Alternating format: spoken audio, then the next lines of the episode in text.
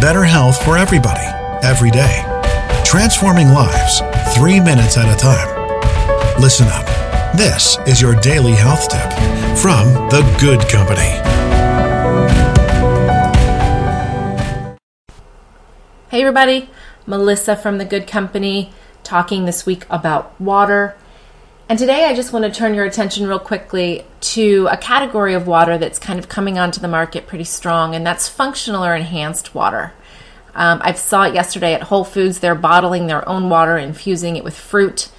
I know my children have tried the hint waters that are flavored with naturally derived plant extracts. I know the watermelon one is particularly tasty. But I want to remind you that all of these waters are bottled waters, and we really want to be avoiding bottled water. And why is that? We talked about this already, but I want to hit this point home. Companies that are bottling water are not required by law to disclose where the water's coming from or how it's treated. So you could be getting municipal water, chemically treated, with a hint of watermelon flavor. Not saying that's the case, but it can be.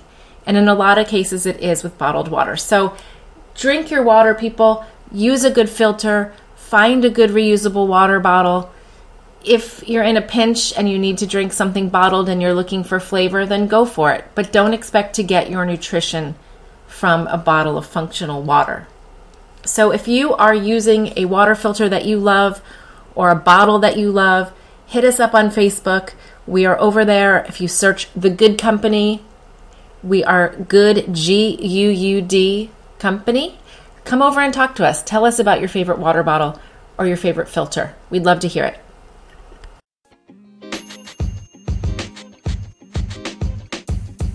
The podcast you just heard was recorded with Anchor. If you want to make your own, download the Android or iOS app completely free from anchor.fm slash podcast. That's anchor.fm slash podcast.